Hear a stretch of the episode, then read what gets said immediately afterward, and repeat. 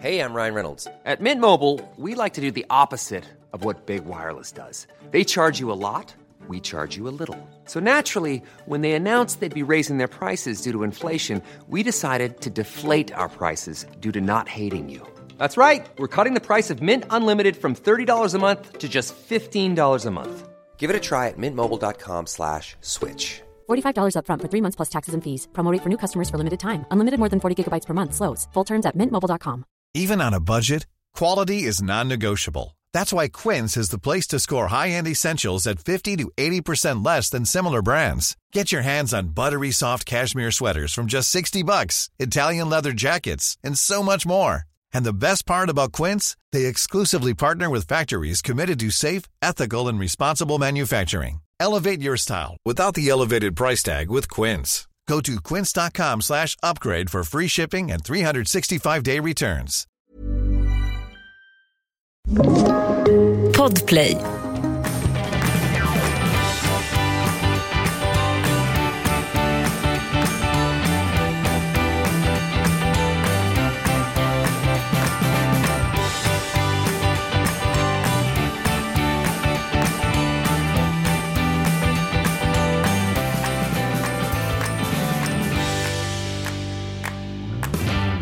Hallå kära lyssnare och Ann Söderlund, så skönt att du är tillbaka i min säng. Jag är alltid otrygg när du är på annan ort när vi ska podda. Är du nu Emma. Vi, vi är inte så långt ifrån varandra. Nej, verkligen Nej. inte. Verkligen Det är mysigt att sitta i den här sängen. Ja, det har liksom Ja. blivit eh, vår poddinstitution eh, under corona. Jag tänker så här, är det så fräscht att jag sitter... Är det här Joels sida? Ja, det är Joels sida. Han, äl- du vet, han är ju också en basilrädd människa. Han kanske inte älskar det här. Nej, men han har aldrig sagt något. Nej, Jag kanske får ta med en plast. Prasslar. Inlämnade plast. Eget lakan. Du har ju också suttit under täcket vid x antal tillfällen. Ja, men det har jag inga problem med. Jag kanske ska sova naken. Ja, det kommer han uppskatta. Det kommer han verkligen uppskatta. Det var länge sedan. Naken. Det där tycker jag är så roliga insikter när man är två kvinnor på fjällsemester och ska basta. Ja. Förfallet. Förfallet. Jaså? Jag tycker alltid eh, det är så roligt. Men det är någonting med bastu. Jag vet inte. Det är någonting som för så här, känslan tillbaka till så här, 70-talet och rejäl buske och svettas. jag vet inte. Jag tycker att det, jag känner mig fri i bastun. Kalla för dig själv. jag tycker det finns ett läge. Det finns antingen hatar man eller också älskar man att basta. Ja. Ja, ja. Ja, jag förstår vad du gör. Jag älskar basta. Ja, jag älskar basta. Man Men- ser det på dig. Skulle jag säga så här, det där ser ut som en kvinna som tycker om att basta så skulle jag få rätt. Men det är så roligt. Jag är väldigt fri i min nakenhet. Mm. Jo tack. Vi har fått alla fått erfara. Oavsett om jag uppskattat det eller inte. Det bryr jag mig inte om. Nej. Spegla tillbaka bara. Ja, Hur som helst. Men så, den enda som vill basta med mig är ju Ossian. Min äldsta son. Han är också en Bastar ni nakna tillsammans? Nej, jag är naken. Eller, jag sitter med en liten handduk och han sitter i kalsonger. Ja. Ja. Men sen går jag ut och duschar. Då går jag ut och duschar naken. Och sen ska han ut och duscha. Då säger han så här, kom inte ut på ett tag nu. Så jag får vara i fred. Och liksom, Ja, ja. vad han nu ska göra. Men till slut klarar jag inte mer. Jag bara, jag bara sitter så här, jag måste klara några minuter till. Så jag, bara, så jag går ju ut då. Och då blir han ju så upprörd. ja, men det förstår jag. Ja men ett litet stjärtament. Då blir jag så här, jag vet inte riktigt. jag skulle inte heller vilja vara naken med min mamma som vuxen. Nej. Eller semivuxen. Men, nej, jag fattar. Men, men ja, nej, det kanske är... Men jag säger så, vad ska jag göra? Vill du att jag ska säga... Vill att jag ska dö dig på ett värmeslag för att inte jag ska se din, din stjärtament? Jag har ändå fött ut dig. Jag är så irriterad på dig, jag är så irriterad på dig. Då säger jag, det är bra att du är irriterad på mig. Jag vänder på det liksom. Att det är bra att han är irriterad på mig, att han inte bara tycker att jag är perfekt liksom. Du är så jävla manipulativ. Det är inte farligt. Nej, men jag tycker att det där är svårt. För att jag är själv uppvuxen med eh, liksom en nakenhet som är naturlig. Ja. Och jag vet inte, jag tror inte jag haft någon kar som har varit lite så här, oj nu ska vi hålla för lite och sådär. Är det vanligt? Nej men alltså Joel. Jag har Jag haft tycker, många karar och jag tycker ingen har varit särskilt blyg. nej, alltså både Kalle och Joel ska jag erkänna är liksom för, förbluffade över min nakenhet. Eller min bekvämlighet till nakenhet. Mm, mm. Och jag tycker jag är ganska lite naken. Jag är naken in i sovrummet och jag är naken i toaletten. Och sen så heter det, kan jag vara transporten mellan toaletten och, eh, och, och sovrummet. Men eh, däremellan så är jag inte naken speciellt mycket.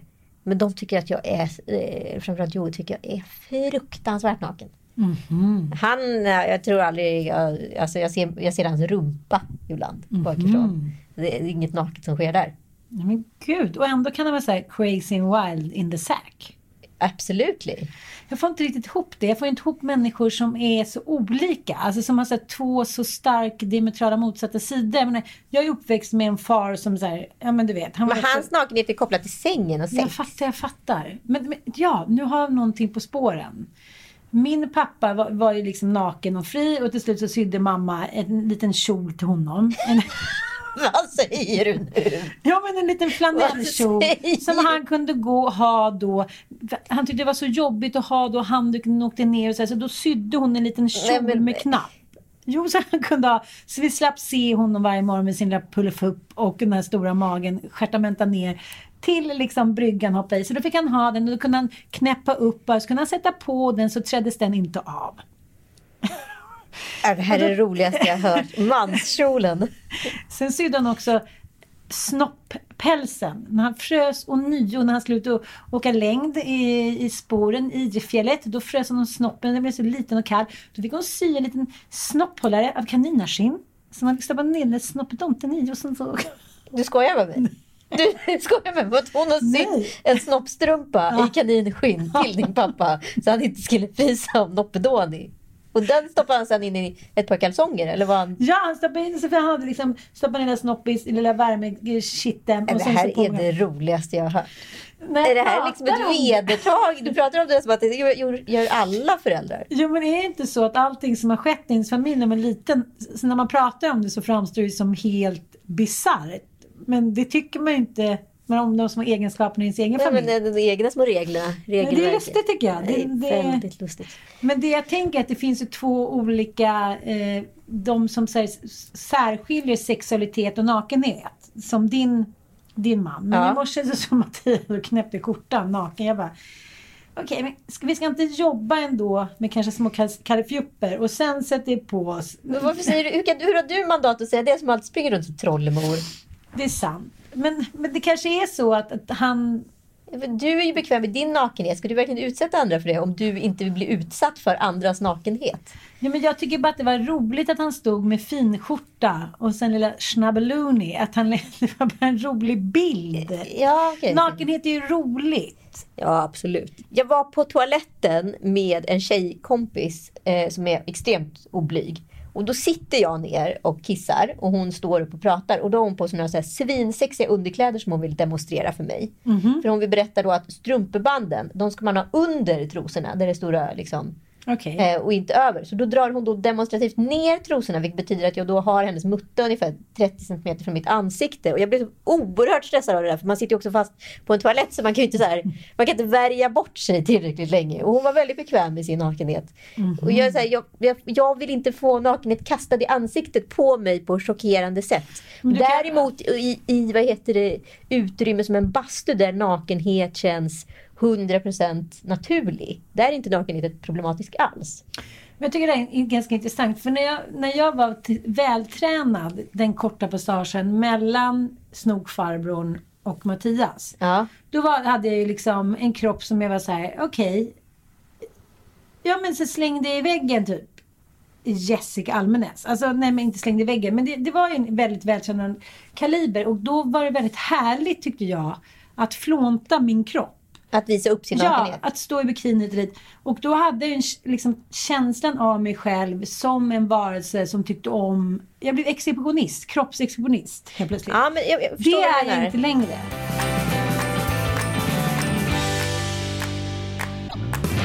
Jag har verkligen tänkt på det här flera gånger. För jag tänkte på mina skäringar som jag återkommer till utan någon outgrundlig anledning. Nej men för hennes relation till hennes kropp. För när hon var liksom lite mer hullig, kan man säga så. Då var hon ju väldigt, eh, liksom mycket roligare på scenen. Och mer bekväm med sin nakenhet. Så tänkte jag också på mig själv i sådana situationer när jag har varit lite, lite mer, haft lite mer hull i livet.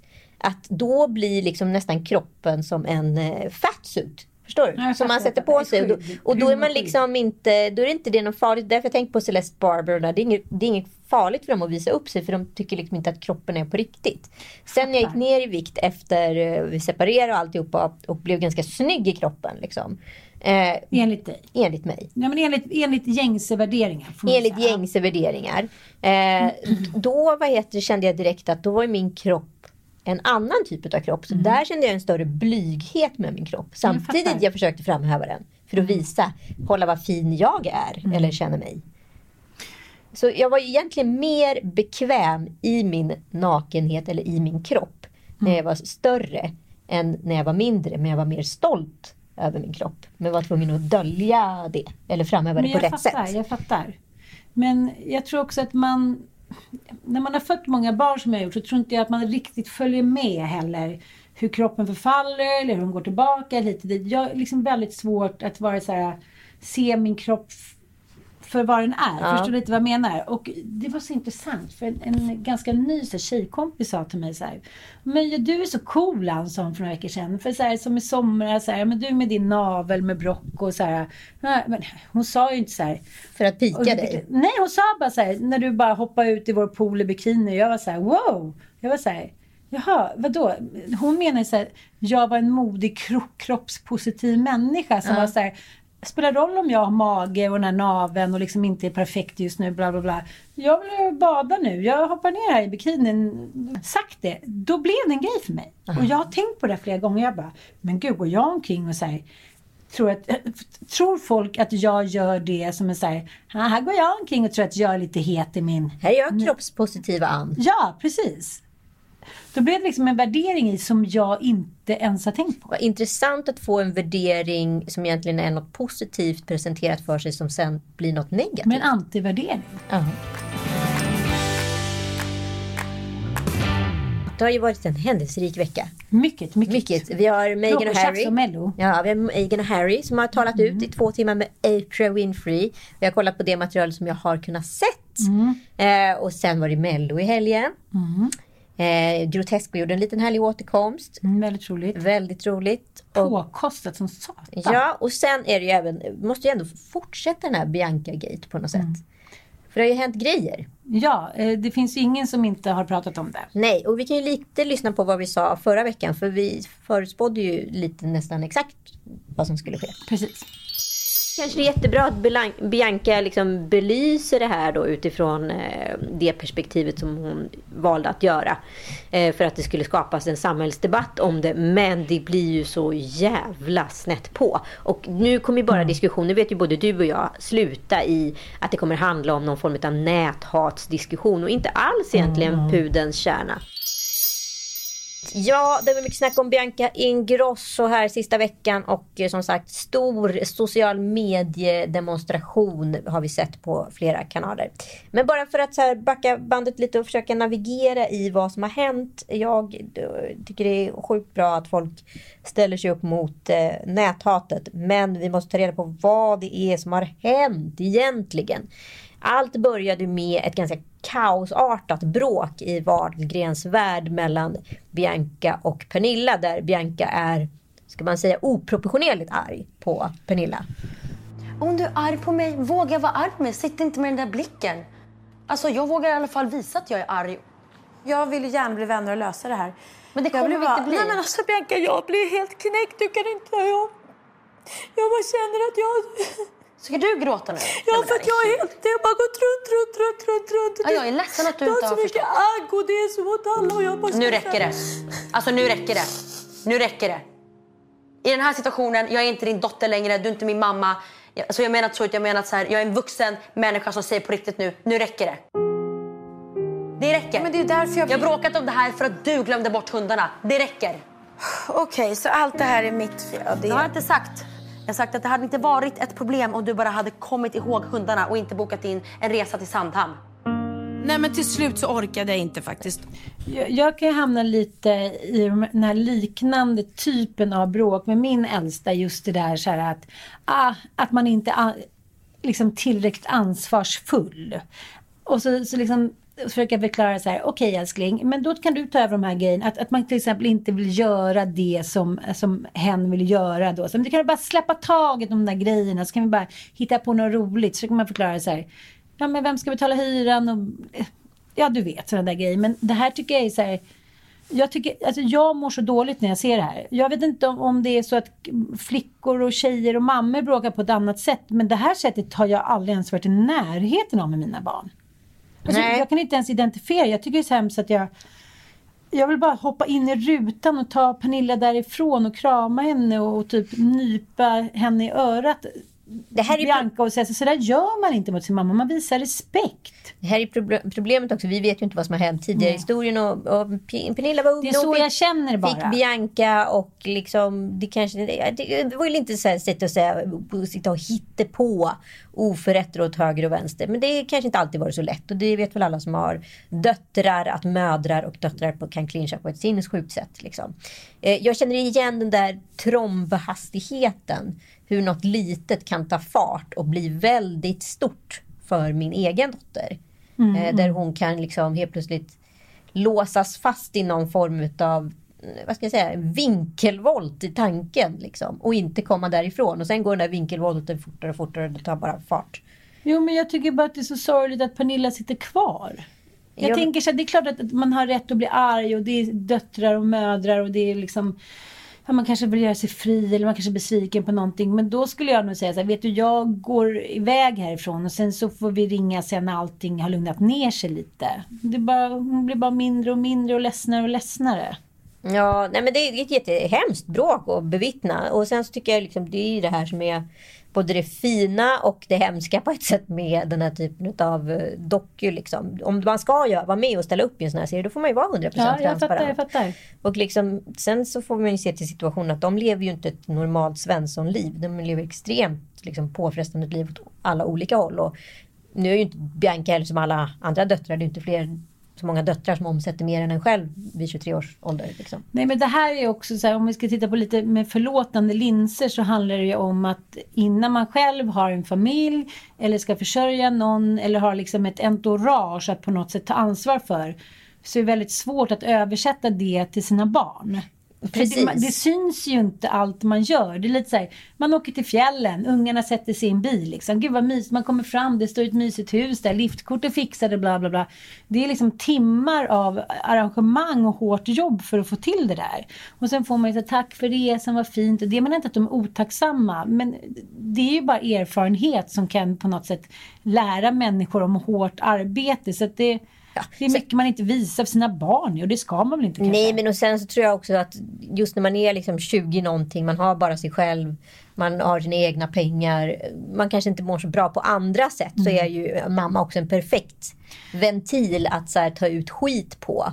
Jag vet eh, en kompis som bröt ihop eh, egentligen för en på, ja, på en middag utan någon anledning där vi pratade liksom om en tredje persons relation. Hon grät och hon grät och hon grät men egentligen så kanske hon grät för sin egen relation. Alltså att det kan ju ta uttryck däremellan. Liksom. Ja, ja. Man använder vissa saker som en ventil. för- Jag fattar, jag fattar. Men eh, vad, vad Nej, men- har- nej, jag men- har inte riktigt tänkt med på det här. Men Nej, vad det är har- ingen som är förvånad över. har så mycket med fjäll, fjällningen. Ja, men eh, vad har, vad har du fått för reaktioner? Nej, men det har ju fått här? jättestarka reaktioner och bland annat så har ju en tjej då som heter Sara Bolaj som har varit med i Ex on the beach eh, reagerat ganska starkt. Tror Bianca på det här. Eh, och det visade sig så, och Bianca blir jättesårad utav det här så hon gjorde då en vlogg med rubriken eh, kändis jag är riktigt jävla besviken på eller något liknande i överskriften. Eh, och då var det här då riktat till Sara Bolaj som då påstås enligt Bianca har sagt Eh, Sara Bolaj, eh, som jag helt tappar respekten för, hon skrev ut att det var pinsamt hur jag beter mig mot min mamma. Men hon, hon förstår inte hur relationer kan se ut med en bakomliggande historia. Eh, så det var inte Sara Bolaj som hade skrivit det här. Vem var det Det var Saras fanpage. Där det var, man vet inte vem det är som har skrivit det här. Eh, och då pudlar då Bianca på sin Insta-stories genom att bara retweeta eh, den här misstaget då som har kommit till henne. Eh, och så inte så mycket mer med det. Men det som har skett innan är ju det här bråket med mamman. Eh, det är den här kampanjen för Deodoc. Och nu det här där hon får jättemycket skit utav folk som är så här, fast det är ju inte Sara som har sagt det där. Och det här då resulterar i någon form av hatstorm som då Bianca blir jätteledsen för och sen går liksom en, x antal eh, influencers ut och eh, pratar om näthat. Jätte, jättebra. Såklart att det väcker debatt och folk, när såna här saker sker så tenderar ju folk att inte kunna hantera sina ord i sociala Men vadå, medier. De här Insta-influencerna, de gick in, var det för att försvara Bianca? Ja. Jaha, okej, okej. Mm. Nej, men jag förstod inte vad, vad syftet var. Nej, och då, då, då säger det är klart att det är jättebra att debatten om näthat väcks. Men då måste jag bara ställa den andra frågan. När en person med en sån här stor plattform gör såna här saker. Eh, och det är liksom, för ett, ett kan jag tycka så här, hon har så pass mycket cash så hon skulle kunna skita i både vlogga och göra reklam för det och dock. Det, det är ju en grej. Om man inte vill. Förstår du? Är lite beroende av uppmärksamheten på det sättet. Så det skulle vara ett sätt att komma bort från konflikter. Nummer två är det så här. Alltså Wahlgrens värld är ju på gott och ont. Liksom. Det, det har ju gått, det är ju en extrem framgångssaga. De, det har ju bara fallit dem väl ut. Men ibland så händer ju även såna här grejer när man visar, visar sidor som man kanske själv inte är så nöjd med alla gånger. Och då kommer det få väcka en reaktion eh, hos folk. Och sen, ja, och så, vad, jag, jag, säga, jag kan inte bara helt rent säga så här att Bianca är oskyldig till allt som har hänt. Nej, men, men jag tycker du sa någonting väldigt bra. Att oftast när man gör bort sig både i och utanför SOSMED så beror det ju på Ja, precis. Det, liksom, det finns någonting bakom, man mår inte bra eller det är, liksom, det är någonting som pressar en. Det är ju väldigt sällan som folk ett snackar skit överhuvudtaget, två är elak mot någon annan, tre hamnar i clinch. Om det inte är att det beror på någonting i ens mående. Har du någon, har du någon sån här clinch-grej som du ångrar, som du har gjort i sociala medier, som du bara poppar upp? Jag vet inte om det Ja, men- svårt, men, ja, men Ja, om det är något liknande. Liksom. Ja men absolut att saker och ting har kunnat tagit, alltså någon har lyckats trycka på en punkt som varit jävligt öm. Och sen så har jag då använt min sociala plattform för att agera mot den personen och sen får man 10 000 fallt skit tillbaka. Så är det ju alltid att hantera drev i sociala medier. Alltså det du liksom slänger upp på volley, du får ju 10 000 bollar i en smash tillbaka. Liksom. Så, och det får man ju vara beredd på. Och därför blir det ju också extra viktigt och speciellt personer som Bianca som är liksom hon är ju superstark och jätteskör i ett liksom. Hon eh, måste ju vara försiktig med sitt hjärta liksom. Eh, så man får ju verkligen välja att ta sina krig. Sen förstår jag att alla typer av influencerskap när det kommer upp på sådana bisarra följarnivåer, det är svårt att hantera. Det finns liksom ingen ansvarig utgivare där som står och är ditt skyddsplank utan det är du. Det är du som ska läsa alla de där DMs. Det är du som ska se dig själv retweetad som en superfitta eller vad det nu må stå. Liksom. Och även fast, alltså, även fast liksom det inte är så så känns det ju. Ja, men det är klart det gör. Men det, det är ju den här gyllene regeln att så här, om man går över en viss gräns i sin i framgång, Ja. då ser det någon, eh, liksom, då är någon så här, då tycker pöbeln att då får man stå ut med det här. Ja men det är det som är Och problemet. den tycker jag, så här, vadå, det är så här, som i en demokrati då. om, eh, det, det, det är liksom, det tankesättet tycker jag, liksom, det funkar inte. Det är helt fel. Men Fast då är ju det- ansvaret båda hållen och det kanske Vi har samma hjärna som vi hade på medeltiden. Så, så fort vi, och sociala medier har ingen liksom, regelrätt lagstiftad styrning. Så att så, här, så fort det tar fart, då tar det ju fart av helvete. Precis som det gjorde liksom, med stening etc. Liksom. Alla vill vara där och kasta en liten sten. Och eh, det är unga människor, det är gamla människor, det är folk som inte har, alltså vi har en generation som inte vuxit upp med den här, vad ska jag kalla för artighetsbarriären. Sen har vi de som är liksom generation äldre som tycker ah, att det är helt okej att pissa på unga människor. Eh, som är liksom kvinnor plus 50. Ja, men de har liksom ingen respekt för människor på ett sätt. Och liksom, du får igen tiofalt. Och det står, brottet står aldrig i paritet med straffet när det kommer i sociala medier. Det är alltid väldigt mycket hårdare. Men jag läste också igår att eh, det är väldigt många unga tjejer som söker hjälp nu. Eh, som mår sämre och sämre under coronan. De har inga bollplank, de är inte på sina vanliga plattformar. De, har liksom, de får inte en bekräftelse från lärare eller vänner eller hit och dit. Så det, det, det kanske också är en förklaring till att det, de, det här blir ännu svårare under en pandemi. Gud ja.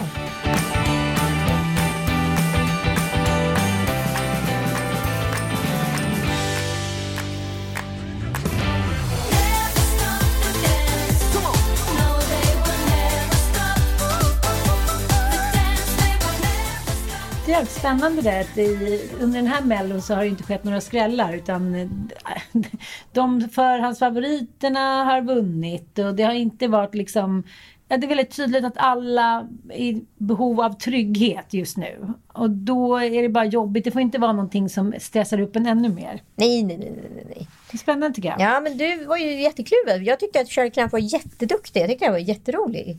Janna Granat som regisserar alla de här mello-grejerna. Hon är ju fantastiskt duktig. Ja, men jag vet inte. Jag, jag tycker att det, som har varit bra är att alla, eh, alla deltävlingar har ju varit helt diametralt olika duos. Ja, vilket jag, jag tycker har formulerats otroligt bra. Jag älskade ju Oscar Sia och Anis Don Demina duon. De var ju helt otroliga. Helt otroliga. Men, men jag, jag ser också så här, det här blir väldigt tydligt för mig. För när du och jag sitter koncentrerade, bara du och jag, och du visar saker för mig. Då ser jag med andra ögon. Men när jag sitter med typ nio grabbar som ska chips och dipp och upp och ner. Ska du verkligen bedöma saker då, tänker jag? Nej. Nej. Jag varför varför ska mycket man recensören, som jag Nej, numera nej, kallar jag vet. komma in? jag tycker det är intressant att man säger, fan man måste vara närvarande när man ska på något sätt tycka till om saker. Och det är det som jag tror är det större problemet. Man säger, ah för fan du har dåligt, de är så hit och dit. Man, man, man har liksom inte tid att vara proffsig. Eller är det så att vi har tagit in våra sociala mediebeteenden till tv? För på sociala medier är det ungefär två sekunder säger man. Ja. Att, så här, ska, att så här, så här, fånga din publik liksom. Mm. Men eh, då tänker jag, fan det är ju jättejobbigt ur ett tv-perspektiv. Ja, men jag tänker, det senaste deltävlingen var egentligen den som var mest fulländad. Det var, eh, ja, men det var liksom lite roliga sketcher, det var väldigt bra. Där Hall of Fame gjorde att det blev men, olika höjd på inslagen. Så liksom, den var egentligen den som var bäst producerad. Sen var ju Pernilla och Per liksom det tokigaste, roligaste, galnaste som var så här att man ville bara vara kvar i den där mellovärlden. Gud ja, jag vill ju flytta in till dem. Ja, men det hem det som är hela Var- meningen med Mello. Så på något sätt så har ju pengarna lagts på det visuella och lite mer kanske på showen än vad det brukar göra i vanliga fall. Ja, Och grejen är ju så här, man kan luta sig mot publiken med det. Ja men grejen är ju att den här publiksituationen den har ju bara funnits de senaste liksom, ja det fanns ju på 80-talet när liksom Carola Mm. gjorde Främling. Sen så kommer jag ihåg när Styler de var med 86, då var ju allting musikvideo så då var det bara en liten studio. Just det, var ju en musikvideo. Ja, och sen var det ju liksom studiounderhållning i jättemånga år. Och sen drog ju liksom själva melloturnén igång för liksom, vad är det, 15 år sedan. Så det vi tror ju liksom att allting har stu- likadant ut hela tiden. Så har det ju inte gjort, utan det här är egentligen inget nytt ur ett SVT-perspektiv. Nej, jag fattar. Det här är en traditionell melodifestival. Ja, så är det faktiskt. Det har jag inte ens tänkt på. Inte dumt skulle jag säga. Precis. Nästa år så, men jag tycker att det har tagit sig lite också, men just den här osäkerheten i början när det inte fanns någon publik, lite så här 70-talstes, vad ska man titta? Men sista, de två sista var ju liksom, ja men väldigt professionellt tycker jag. Ja, vem tror du vinner då? Eh, jag var ju med i eh, mellopanelen P4 Extra och gissade då att Erik Sade och eh, The Mama skulle gå vidare direkt och det gjorde de ju. Så jag har väl lite tumme med det där va. Så att, jag tror att eh, Erik Sade vinner. Mm, det tror inte jag. Jag, mina barn som ändå brukar ha, eh, Max Martin säger det, man ska testa alla låtar på barn. Och gillar barn låtarna då vet man att det är en hit. Okej, men gillar inte de Erik Sade? Nej, de har inte alls Va? fastnat för Erik Saade. De älskar Anton rhythm.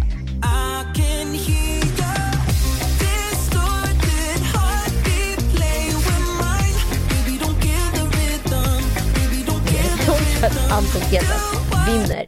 Jag tror att det står mellan honom och Tusse om jag ska vara.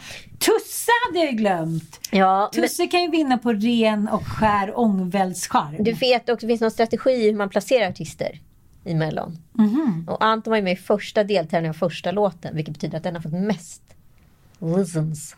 Jag fuzzar, jag fuzzar. Men jag tror att det blir en killarnas kamp i år. Ja, det blir Tjejerna har varit lite bleka. Mm, måste vi säga. Det var ju trist Ja. med The Mama som ändå gjorde storkovan förra året. Men Mm. året innan var det ju också bara killarnas kamp. Ja, det är sant. Ja, Det verkar som att det var varannan, år- varannan damernas. Man säga Ja? Okej, så du tror, på, tror du på Tusse? Jag tror det står mellan Tusse och Anton. Jag kan inte bestämma vem som kommer vinna. Och jag står lite bakom med Ek Sahad. Jag är lite impad av hans låt. Jag tycker den är lite knorrig. Alltså jag tycker den är lite så här, oj, jag blev lite förvånad. Ja, nej, nej. Det tyckte jag. Har jag hört förut? Ja, det har jag. Ja, det, har vi. Men Tusse måste ju vinna för att han är den enda som har stått för någonting någonsin i en mellofestival tycker jag. Ja, men spelar det någon roll i Mello? Nej, jag bara blev så jävla tagen av honom när de satt och läste de där böckerna. De, har- ja men det har vi ju pratat om innan. Men, Exakt. ja men jag bara så här, jag tycker det är så jävla härligt med människor som är på riktigt och så här värnar om att ha kvar sin, liksom, ha kontakt med sin kärna, sin autentiska kärna. Det är det som gör människor spännande. Vare sig på en middag eller på en sandstrand eller en mellotävling. Och det, det är ju det som många artister tycker jag förlorar jäkligt snabbt. Just för att de kommer kanske in via idolsvängen eller något annat liksom fabricerat. Och sen har de aldrig fått prova sina egna vingar innan fabriken sätter klorna i dem. Liksom. Mm. Ah, Ah, Tusse! Tusse. Tusse!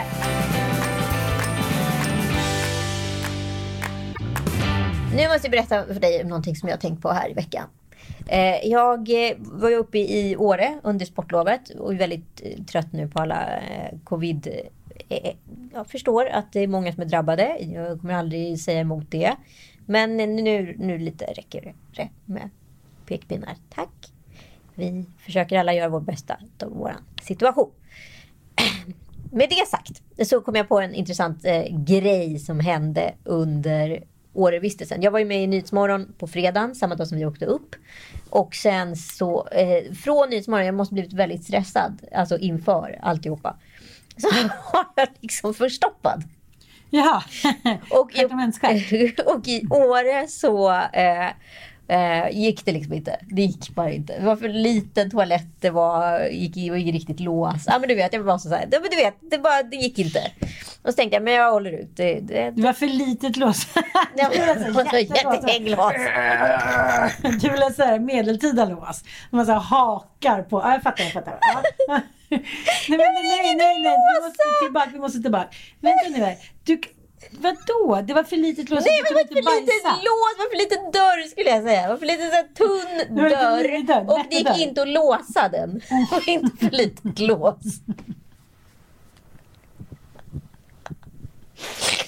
Hur som helst, så, så, så på väg hem var jag såhär, fan jag måste åka förbi apoteket och köpa så här medel för det här går inte längre. Det är panik. Sån där som man stoppar in.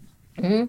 Vad heter det nu? Mikrolax. Just. Just. Ja, men hur som helst, det hände någonting märkligt. För när jag kom hem innanför dörren så bara var jag tvungen att gå. Förstår du? Alltså när du kom in här hemma Ja. i Stockholm. Innanför dörren, då bara kom det naturligt. Men det där är ju barngrejen. Nej men alltså det är ju förstoppningsteorin. Alltså saker du inte så här, där du tror att du så här, kan hjälpa till att kontrollera. Men vad tryggheten gör för liksom, underliggande känslor och vad det så här, frigör i systemet. Men vadå, hur länge hade du inte bajsat på? Jag hade bajsat li... Måste vi gå in i det här? Ja, jag tycker det är intressant. Hade du bajsat knortar? Ja. Det är världens roligaste uttryck. Knorten. Den Men alltså, Nej, men gud, du måste vara så jobbig. ja, men kan vi bara så här, sluta prata om... Nej, men bajs är intressant. Ja. Det är mycket forskning kring det där. Ursprungsbefolkningen, hur de bajsade bra och sen så började vi äta socker. Jag har liksom inte varit förstoppad på tusen år så jag var också liksom i chocktillstånd. Ja, var det typ en hög? Gödselhög? Vi behöver inte gå in på detaljer men alla som har varit förstoppade en längre period vet att eh, it's more than a handful. Jo, jo, jo. Jag är uppväxt med, med en son med, med, med pr- problem kring det där. Mm. Mm. Han var tvungen att komma hem, Klaus är naken. Ritualen sätta sig ner. Ja, det där Mm. eh, känner jag igen. Du gör också det? Nej, men jag vet andra personer i min närhet som har gjort sådana grejer. Ja. Det är helt fascinerande. Ja. Måste vara naken för att kunna tömma. Ja, Men jag kanske var, jo, jag har nog gjort det själv när jag var liten, liten. Men där är jungianskt just här att man inte vill släppa ut Precis, saker. Ja. kontroll. Mm. Nej, men det som kom fram till mig var ju den här trygghetsgrejen som hänger ihop med förstoppningsteorin som jag själv då har skapat. Att, Nej, Jung. Nej men att, eh, att vad heter det, folk som, jag tror att folk mår dåligt i många relationer.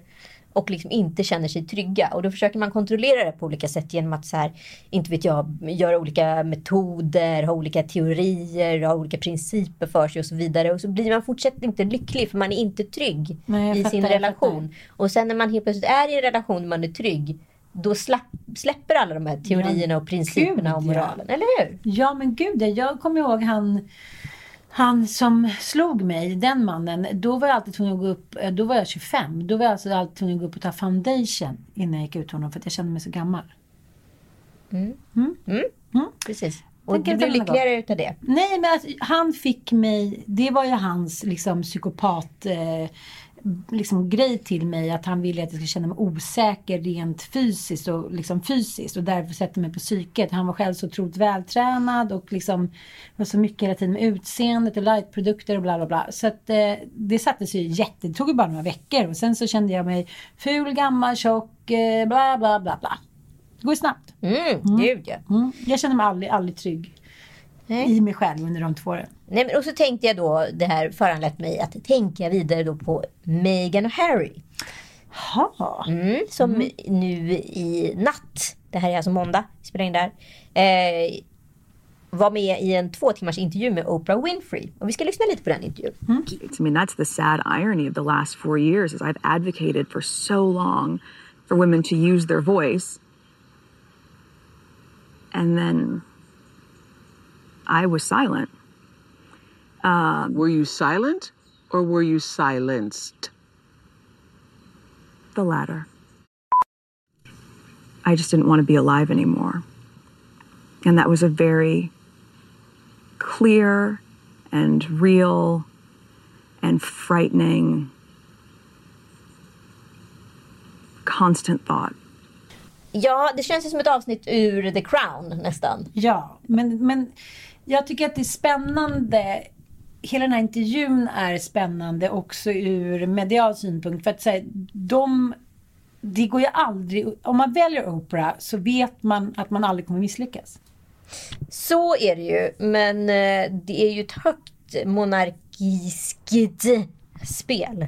Jo, jag fattar, men det, det publiken, eller det vi inte har förstått förrän i den här intervjun natt, är ju att spelet redan är förlorat. För har kungahuset, ja. Precis. Ja. Vi har ju trott att det har funnits någonting kvar hit och dit, att de ja, men känner någon form av, av eh, har någon form utav ja, men lojalitet och fortfarande finns någon chans. Men man märker så att det är ju schackmatt. Jo men grejen är, det är det här som är det nya. Det de inte förstått är att så här, du, idag blir du ju hertigen i sociala medier. Alltså det här är ju woke. Jag menar det som händer i Ryssland nu. Putin håller på att förlora för första gången på grund av att han inte kan kontrollera sociala medier. Här har vi ett par som kan kontrollera sociala medier. Det, det gamla funkar inte längre. Det är så jävla tydligt bryte. Det har aldrig, aldrig funnits tidigare. Tidigare har alltid överheten haft sin, sitt sista ordet eller sådär. Men det här är nog första gången de inte har det. Jag, jag är så djupt skakad på ett royalistiskt sätt utav den här intervjun. För att det här är så rafflande. Mm, riktigt rafflande. Ja. Alltså. Nej men alltså så här, att- tänka att det här skulle ske under till exempel Dianas tid. Och han säger också i intervjun, det är väldigt fint tycker jag, att han säger så här. Nej men jag kan, inte ens, jag kan inte ens föreställa mig hur mamma hade det när jag ser Meghan som har varit med om det här, den här mobbningen och rasismen under några år. För Diana var ju, hon var helt ensam. Hon hade ingen livserfarenhet. Hon, liksom, hon, hon offrade sig verkligen som ett så offerlamm till slakten. Och att hon överhuvudtaget överlevde prinsessan Diana. Så jag har tänkt på det efteråt, att, att hon orkade. Efter, Kötta på i 13 år eller vad var det? ja, precis. Och att hon, så här, att hon ens stod på benen på något sätt. Helt otroligt. Helt otroligt. Men eh, han säger det liksom att så här, han var ju rädd för att historien skulle upprepa sig och eh, han hamnade också på ett dark place som han uttrycker. Eh, så att det var ju liksom bara att abdikera. Men, men hon säger så här att hon kände att hon inte ville leva längre. Hon säger ju inte uttryckligen att hon ville ta sitt liv. Nej. Utan hon bara kände att det var för mörkt. Hon ville inte, och då var hon ändå gravid. Mm. Och de skulle iväg på någon eh. Och, ga- de skulle iväg, eh, Meghan och Harry skulle iväg på någon välgörenhetsgala. Och eh, Meghan säger så här, jag har svarta tankar nu, jag vill inte leva längre. Och han säger så här, gud du måste hemma och vila. Och hon säger, jag kan nog inte vara själv nu.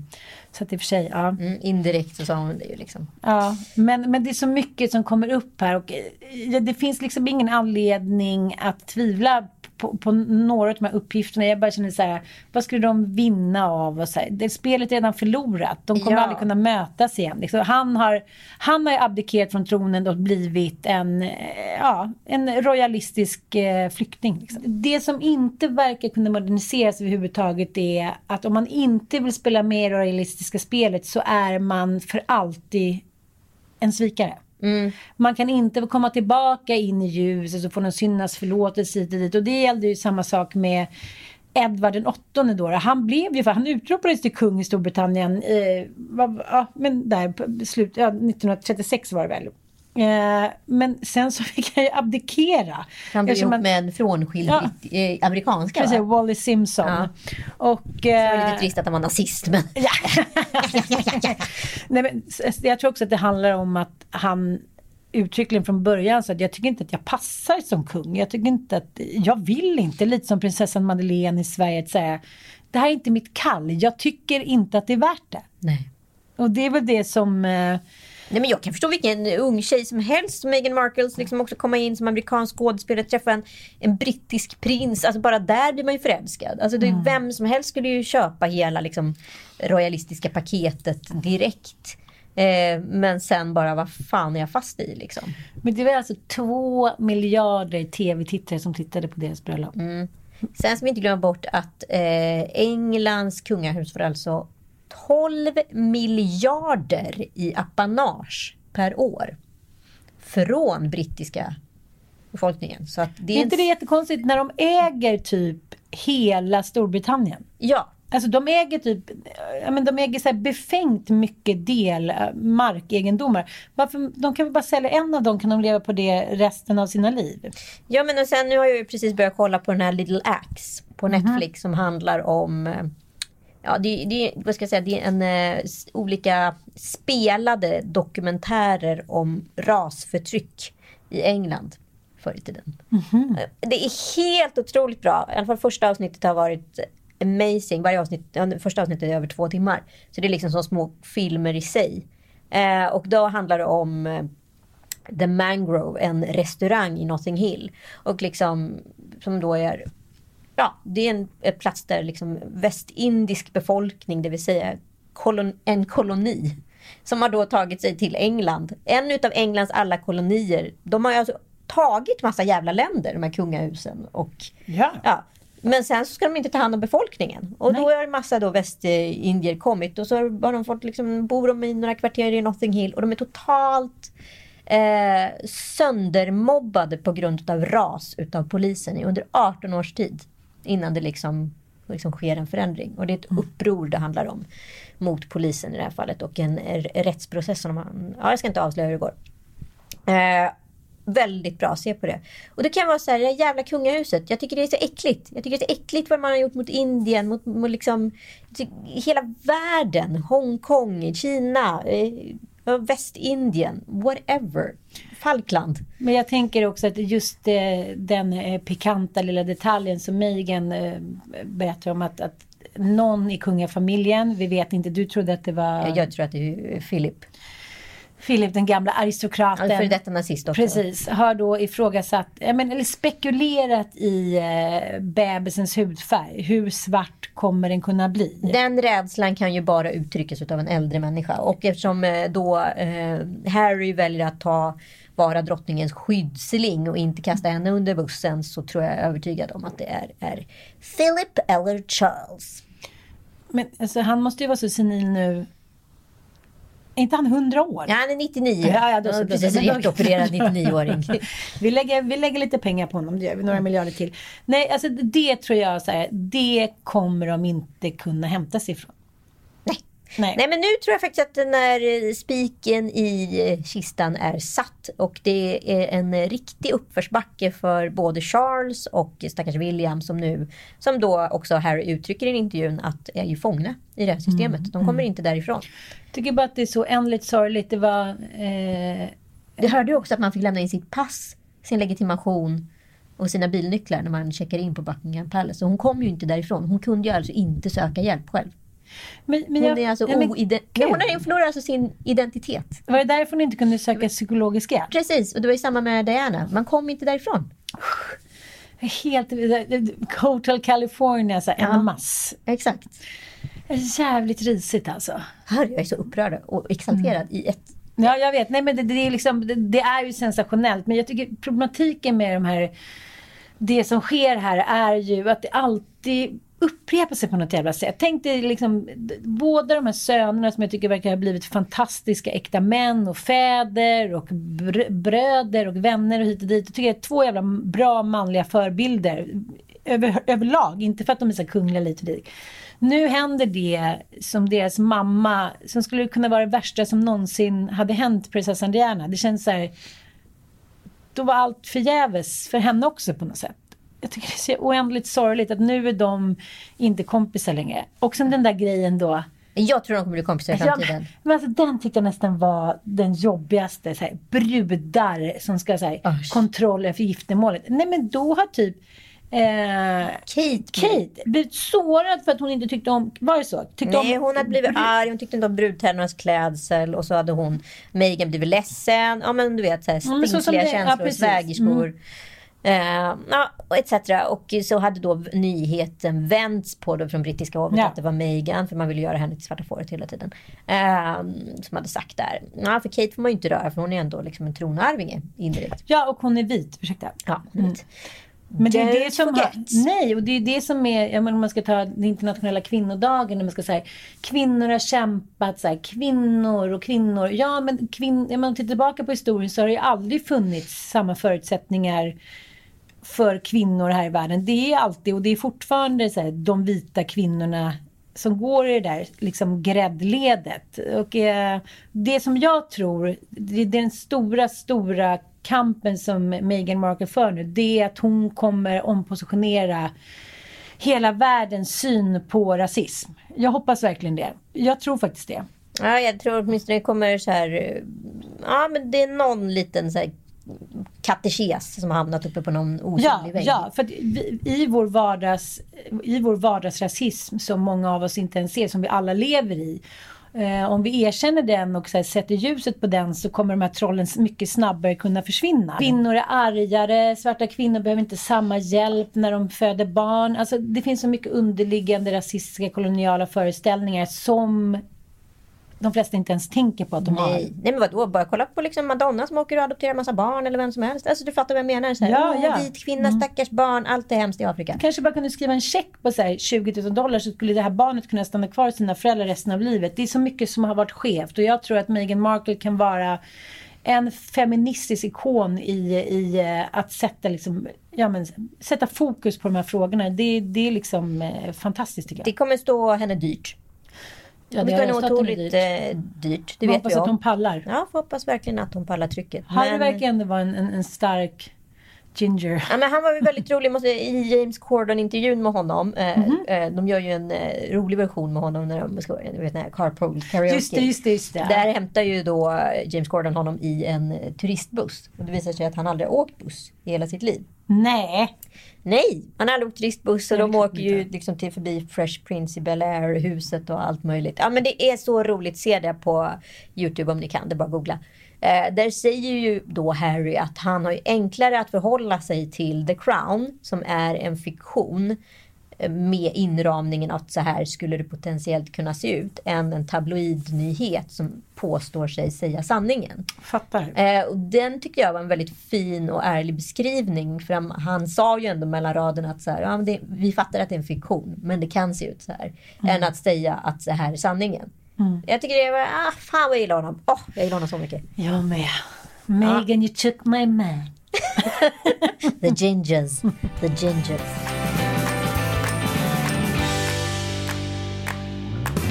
Det finns faktiskt en sak till vi måste prata om.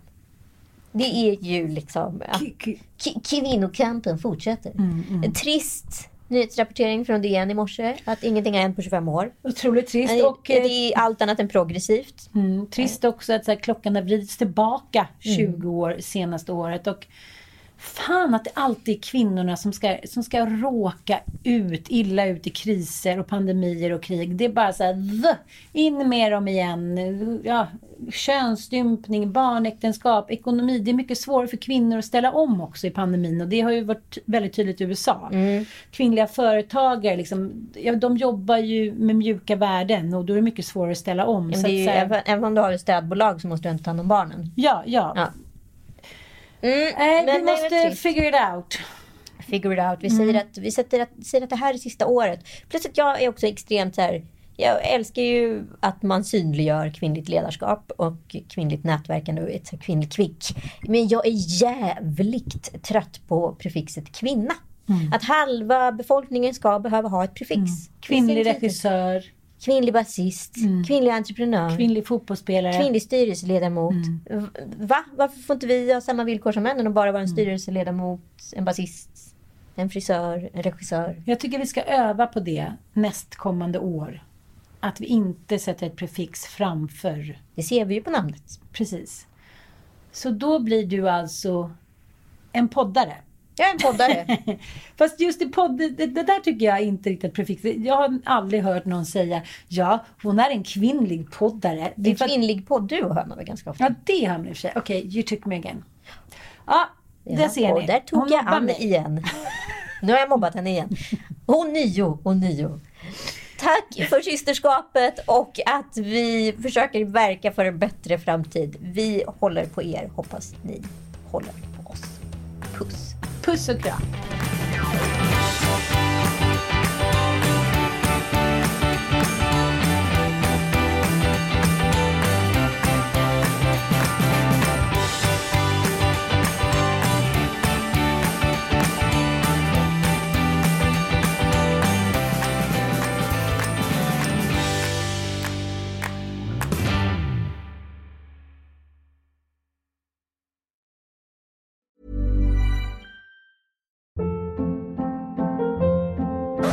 Hold up. What was that? Boring. No flavor. That was as bad as those leftovers you ate all week. Kiki Palmer here, and it's time to say hello to something fresh and guilt-free. Hello Fresh. Jazz up dinner with pecan-crusted chicken or garlic butter shrimp scampi. Now that's music to my mouth. Hello Fresh. Let's get this dinner party started. Discover all the delicious possibilities at hellofresh.com.